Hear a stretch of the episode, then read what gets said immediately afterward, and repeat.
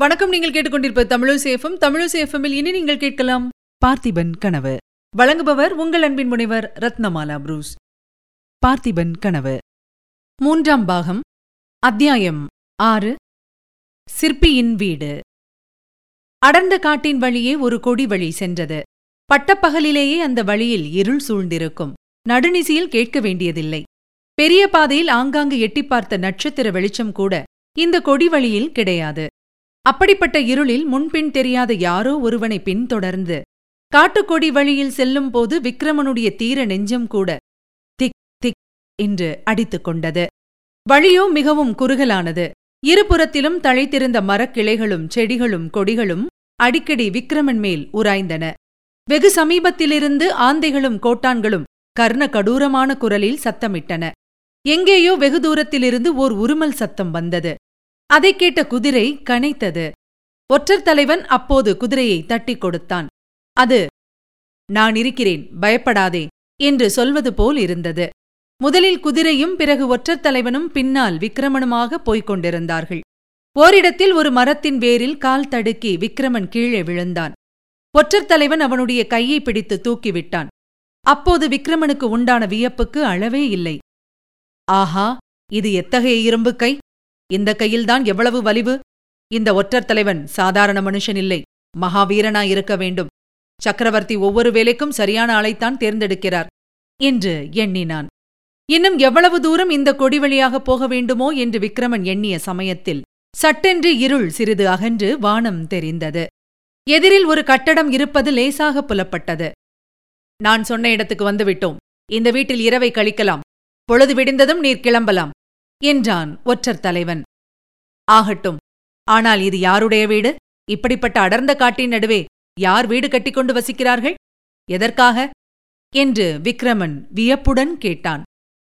இந்த வீட்டை கட்டியவர் இப்போது இல்லை. அவர் இருந்தபோது இங்கே இவ்வளவு அடர்ந்த காடாகவும் இல்லை. அது பெரிய கதை. ராத்திரி உமக்கு தூக்கம் வராவிட்டால் சொல்கிறேன் என்றான் ஒற்றர் தலைவன். பிறகு அவன் வீட்டண்டை நெருங்கி கதவை இடித்தான். வீட்டின் சமீபத்தில் வந்ததும் விக்ரமன் அது சாதாரண வீடு அல்ல என்பதைக் கண்டான். சித்திர மண்டபமோ அல்லது சிற்பக் கோயிலோ என்று சொல்லும்படியாயிருந்தது. சற்று நேரத்துக்கெல்லாம் கதவு திறந்தது. கதவை திறந்தவள் ஒரு தொண்டு கிழவி. அவள் கையில் ஒரு கல் விளக்கு இருந்தது. கிழவி கதவை திறந்ததும் முன்னே நின்ற ஒற்றர் தலைவனை வியப்புடன் ஏறிட்டு பார்த்தாள். அப்போது அவளுடைய புருவங்கள் சிறிது மேலே சென்றன. இடது கையின் ஆட்காட்டி விரலை அவன் லேசாக தன் உதடுகளின் மேலே வைத்து உடனே எடுத்து விட்டான் அந்த சமிக்ஞையின் கருத்தை கிழவி உணர்ந்திருக்க வேண்டும். உடனே அவளுடைய முகத்திலிருந்த வியப்புக்குறி மாறிவிட்டது.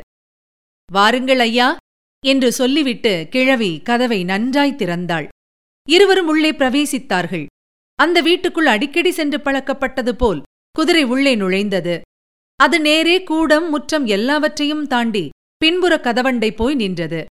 கிழவி அங்கே சென்று அந்தக் கதவையும் திறந்தாள். குதிரை தானாக அதன் வழி புகுந்து சென்றது. ஒற்றர் தலைவன் அப்போது விக்ரமனை பார்த்து இந்த குதிரையின் அறிவை என்னவென்று சொல்வது?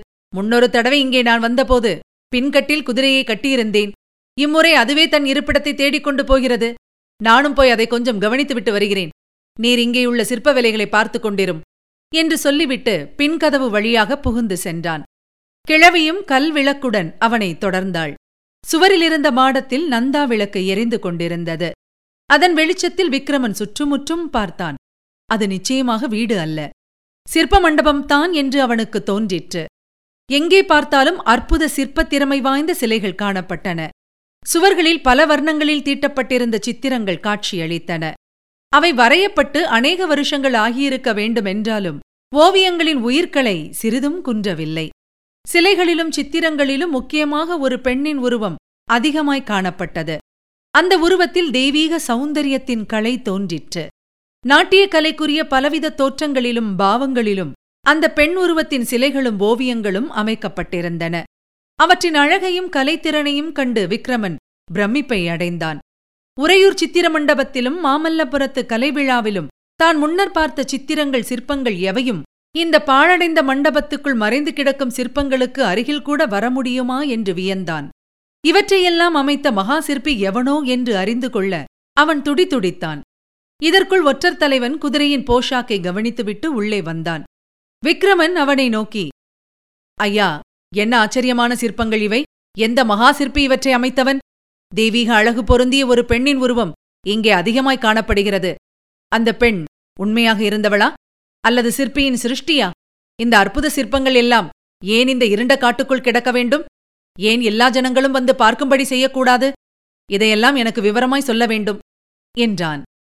நான் தான் சொன்னேனே அது பெரிய கதை என்று. மிஞ்சியுள்ள இரவை தூக்கமின்றி கழிக்க உனக்கு இஷ்டமிருந்தால் சொல்கிறேன். எனக்கு பசி பிராணன் போகிறது. இதோ பாட்டி பொறிமாவும் வெல்லமும் கொண்டு வருகிறாள். முதலில் சாப்பிடுவோம் என்றான் ஒற்றர் தலைவன். அவ்விதமே இருவரும் சாப்பிட்டார்கள். சாப்பிடும்போது தங்கள் பெயர் இன்னதென்று இன்னும் எனக்கு சொல்லவில்லையே என்றான் விக்ரமன். என் பெயர் வீரசேனன். உம்முடைய பெயர்? விக்ரமன் சிறிது வியப்புடன் என் பெயர் தேவசேனன் என்றான். ரொம்ப நல்லது. நம் இருவருக்கும் பெயர் ஒற்றுமை இருக்கிறது. ஆகையால் நீர் மனம் விட்டு என்னிடம் பேசலாம்.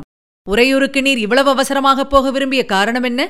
ரத்தின வியாபாரம் செய்வது உமது நோக்கமாயிருந்தால் முதலில் காஞ்சி நகருக்கல்லவா போக வேண்டும்? ஒற்றத் தலைவனிடம் நன்றியும் அன்பும் கொண்டிருந்த விக்ரமனுக்கு இப்போது சந்தேகமும் பயமும் தோன்றின. ஒருவேளை இவன் நம்முடைய உண்மையை கண்டுபிடித்து விட்டால்? கொஞ்சம் ஜாகிரதையாகவே நடந்து கொள்ள வேண்டும். என்னுடைய தாயார் உறையூரில் இருக்கிறாள். அவளை பார்க்கும் ஆவலில்தான் சீக்கிரமாய் போக விரும்புகிறேன். இதென்ன? நீர் செண்பகத்தீவை சேர்ந்தவர் என்றல்லவா சொன்னீர்? என்னுடைய சொந்த ஊர் உறையூர்தான். சில வருஷங்களுக்கு முன்பு பொருள் தேடுவதற்காக செண்பகத்தீவு சென்றேன். உறையூர் பல்லவ ராஜ்யத்துடன் சேர்ந்துவிட்ட பிறகு அதன் பழைய செழிப்பெல்லாம் தான் போய்விட்டதே. ராஜ குடும்பம் இல்லாத ஊரில் ரத்தின வியாபாரம் என்ன நடக்கும்? ராஜகுடும்பத்தை பிரஸ்தாபித்தால் ஒருவேளை ராணி அருள்மொழியைப் பற்றி வீரசேனன் ஏதாவது சொல்லக்கூடும் என்று விக்ரமன் எதிர்பார்த்தான். ஆனால் அவனுடைய எண்ணம் நிறைவேறவில்லை. அதன்பின் வீரசேனன் சாப்பிட்டு முடியும் வரையில் மௌன விரதத்தை மேற்கொண்டிருந்தான். சாப்பாடு முடிந்த பிறகு விக்ரமன் மறுபடியும் அந்த சிற்ப மண்டபத்தின் கதையை சொல்லும்படி கேட்டான். ஐயா தேவசேனரே உமக்கு மரணத்தில் நம்பிக்கை உண்டா? என்று ஒற்றர் தலைவன் கேட்டபோது விக்ரமனுக்கு ஒன்றும் புரியவில்லை. இதென்ன கேள்வி?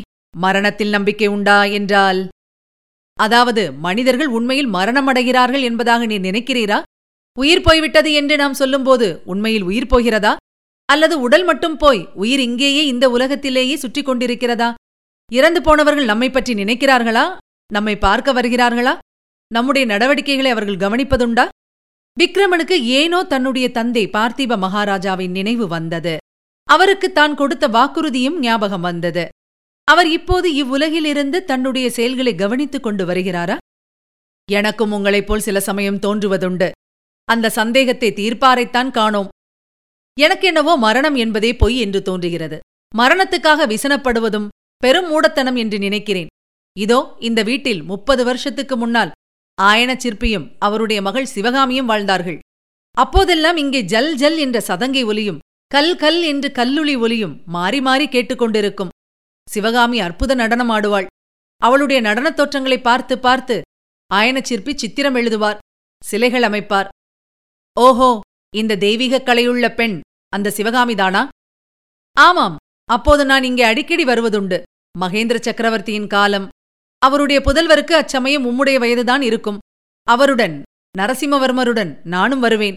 தூரத்தில் வரும்போதே இந்த வீட்டுக்குள்ளிருந்து சதங்கையின் ஒலி கிளம்புவது கேட்கும். ஆயனரும் சிவகாமியும் இப்போது இங்கே இல்லை என்று என்னால் நம்பவே முடியவில்லை. அவர்கள் இன்னும் இங்கே இருக்கிறார்கள் என்றே நினைக்கிறேன். இதோ உற்று கேட்டால் சதங்கையின் ஒலியும் கல்லுளியின் ஒலியும் என் காதுக்கு கேட்கின்றன. விக்ரமனுடைய ஆவல் அளவு கடந்து பொங்கிற்று. ஆயனரையும் சிவகாமியையும் பற்றி விவரமாய் சொல்ல வேண்டுமென்று வீரசேனரை வேண்டிக் கொண்டான். அவரும் விவரமாக சொன்னார். ஆயனருடைய அபூர்வ சிற்பத் திறமையை குறித்தும் அவருடைய பெண்ணின் அற்புத சௌந்தரியத்தைப் பற்றியும் அவளுடைய நடனக்கலை திறனை பற்றியும் சொன்னார். நரசிம்ம சக்கரவர்த்தி இளவரசராயிருக்கும் காலத்தில் அவருக்கும் சிவகாமிக்கும் ஏற்பட்ட தெய்வீக காதலை பற்றி லேசாக குறிப்பிட்டார்.